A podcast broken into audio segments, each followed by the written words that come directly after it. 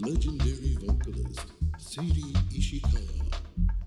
Music Bar Lararu.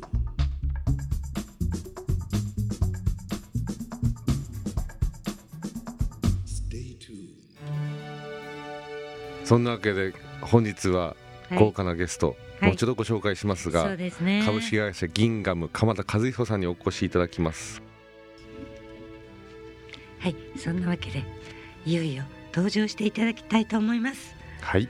鎌田和彦さんです。こんばんは。こんばんは。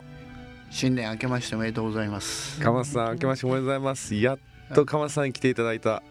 今日、ねはい。あのこんな感じで集まるとうん。本当とてもスタジオとは思えない、そうですね。ねひ日頃のお集まりのような気軽さが出て、はい。あのーいつもの感じですね。カラオケやろうじゃないか、僕も若干ながらあのご一緒させてもらってるお二人とここのラジオの場で電波を通して一緒に喋れるというのはね。またなんかうん。普通さがいいですそうですね。ね。ちょっと楽しくやりましょう今日は。うん気軽に、うん。ちょっと鎌田さんという方まあ視聴者リスナーの皆様はどういう方か分かりませうん。んという方も多いとは思うんですがうん。株式会社ギンガムはい。はいの代表えー鎌田和彦様。い。もう根っからの福岡の方ではい。えー株式会社ギンガムさんは、まあ、あのふ福岡でビームスさんもうみんなご存知のあのアパレルはいはい。販売名はいはい。のうんビームスさんの社長さんである鎌田さんに今日はお越しいただいてます。すよ。はい。ビームスといえばもう僕はですね、はい。中学生の頃20年前ですかね、うん。もう大名にまだ鎌田さんのお店があった頃もう年玉をもらってはお小遣いを貯めてはビームスにお洋服を買いに行き、うん。当時の僕のもう一番の思い出としてはちょうどですねショッピングバッグ買った後に袋を入れてもらうと思うんですけど、当時ですねオレンジ色に青字でビームスのロゴが大きくドンと入って、かっこよかったはい、巾着型でナップサックのような、はい。ちょうど肩から軽う、うんうんうん。あれを、えー買った後にこうちょっと肩にかけてうん。家路につく、そしてその後ですね学校に行く時にそれを使う、うんうんうん。もうそれが流行ってもうビームスのその袋欲しさに買いに行くような、そう。そんなこともありましたね。ものすごい人気でしたね当時ね、はい、そうそうかっこよかったですよね。今ねはい、あれなんですよ。はい。ショッピングバッグとは一般的にもう一般的に言わないんですよね。今なんて？ショッパーって言うんですよ。何それ？かまああの、はい洋服を買った時の紙袋はあのショッパーって言うんですよね。はいはいで、はいはい。時代とともにいろんなこう呼び名がこう変わってきて今日はあのセセリさんがお召しになってるフードパーカー、ええはフーディあフーディフーリーね。ーねこれもあのどちらかというともう一般化されて業界の言葉とかうん。そういうのではなくへてあの一般的にフーディーってうん。はいはいはい。おかないとね。乗り遅れちゃうね。ニット帽はニーディーとか昔ええ 僕はあの母とか祖母はですね僕がタートルネックを着てると「あ今日はとっくりやら着て」とかよく言われるんです。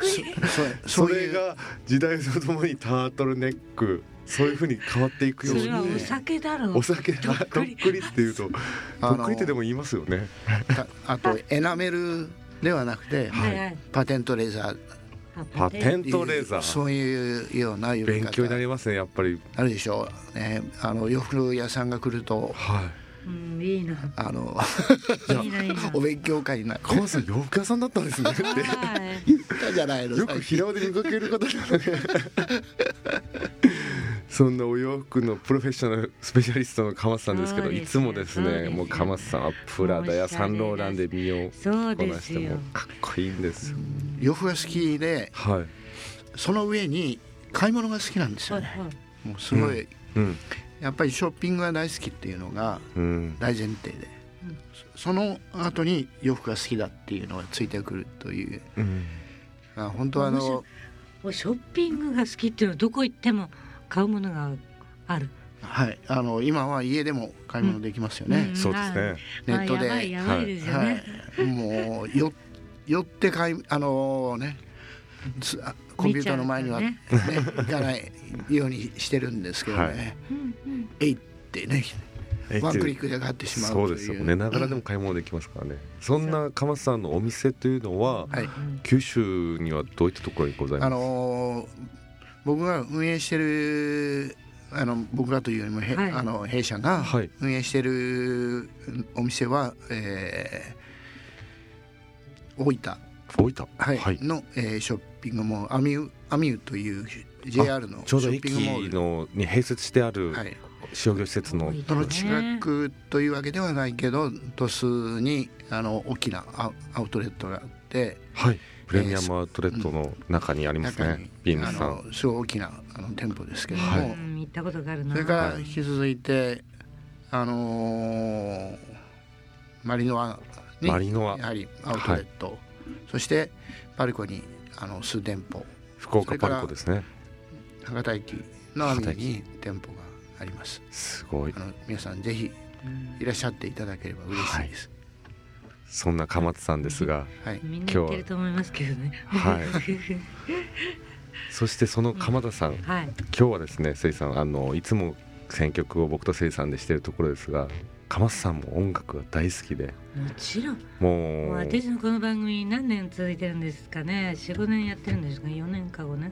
はい。もう最初すごい励ましていただいて。ですね。はい。で僕も鎌田さんからいろんな UK 特にイギリスの音楽なんかをたまに教えてもらったりするんですが、はい、そんな鎌田さんに今日は、はい。えー番組中の選曲をしていただいております。はい。鎌田さん今日の選曲はどういった選曲であのテーマは、えー加藤和彦さん。はい。に関わる、えー加藤彦加藤和彦さんとそれと、えーサディスティックミカバンド、はい。えー、全て加藤和彦さんに、えー、引っ掛けて、えー曲を選んでみました、うん。僕はあの加藤和彦さんを敬愛していますしはい。非常に影響を受けたうん。偉大なる方で、これはあの音楽だけではなくて、えーファッションから、まあ、料理から、えーいろんな、ま生き方とかねかっこよかったです。私も大好きで。ライフスタイルね。全て、うん。あの憧れて最初見た最初に拝見した時にすごい背が高い背が高い人いっぱいいるんですけどね。うん。膝下から下がはい。すごい長い。うん。という、まああの東洋人の背の高い人ではなくて、はい。あの欧州の背が高い人にありがちなうん。膝から下あにそうん長いというのが、うん。うん。さらになんかかっこよさが引き立ってるというか、もうかっこいいね。うん。もう一番かっこよかったんだなかうんそんなうん。加藤和彦さボレんボレしちゃう。鎌田和彦さんが愛する加藤和彦さんをテーマに今日は選曲をしていただけるということで。イニはい。シャルは KK 経験ですね。うん。じゃあちょっとまずは KK と同士ですね。KK です。KK はい。後ほどはい。えーその思いというのを歴史とともに、はい。えー紹介してもらうと思いますが、はい。まずは一曲曲紹介を鎌田さんの方からお願いしてもいいでしょうか？はい。えーサディスティックミカマンドで、はい。えータイムマシンにお願い。これはあの加藤和彦さんが作曲してまして、うん。さらに作詞は松山武さんと。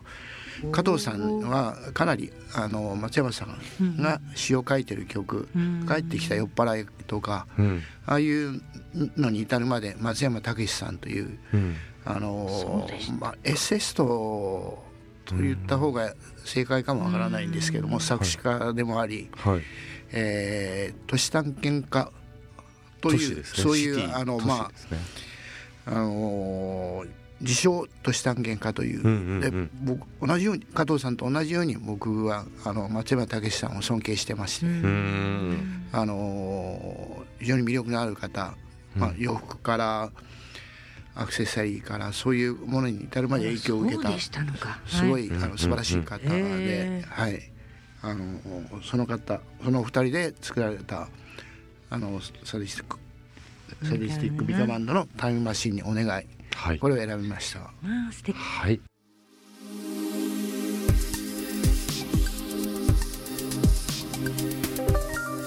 Legendary vocalist Seri Ishikawa.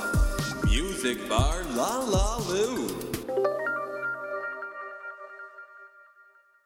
Love FM Podcast. ラブ f m のホームページではポッドキャストを配信中スマートフォンやオーディオプレイヤーを使えばいつでもどこでもラブ f m が楽しめますラブ FM.co.jp にアクセスしてくださいね Love FM Podcast.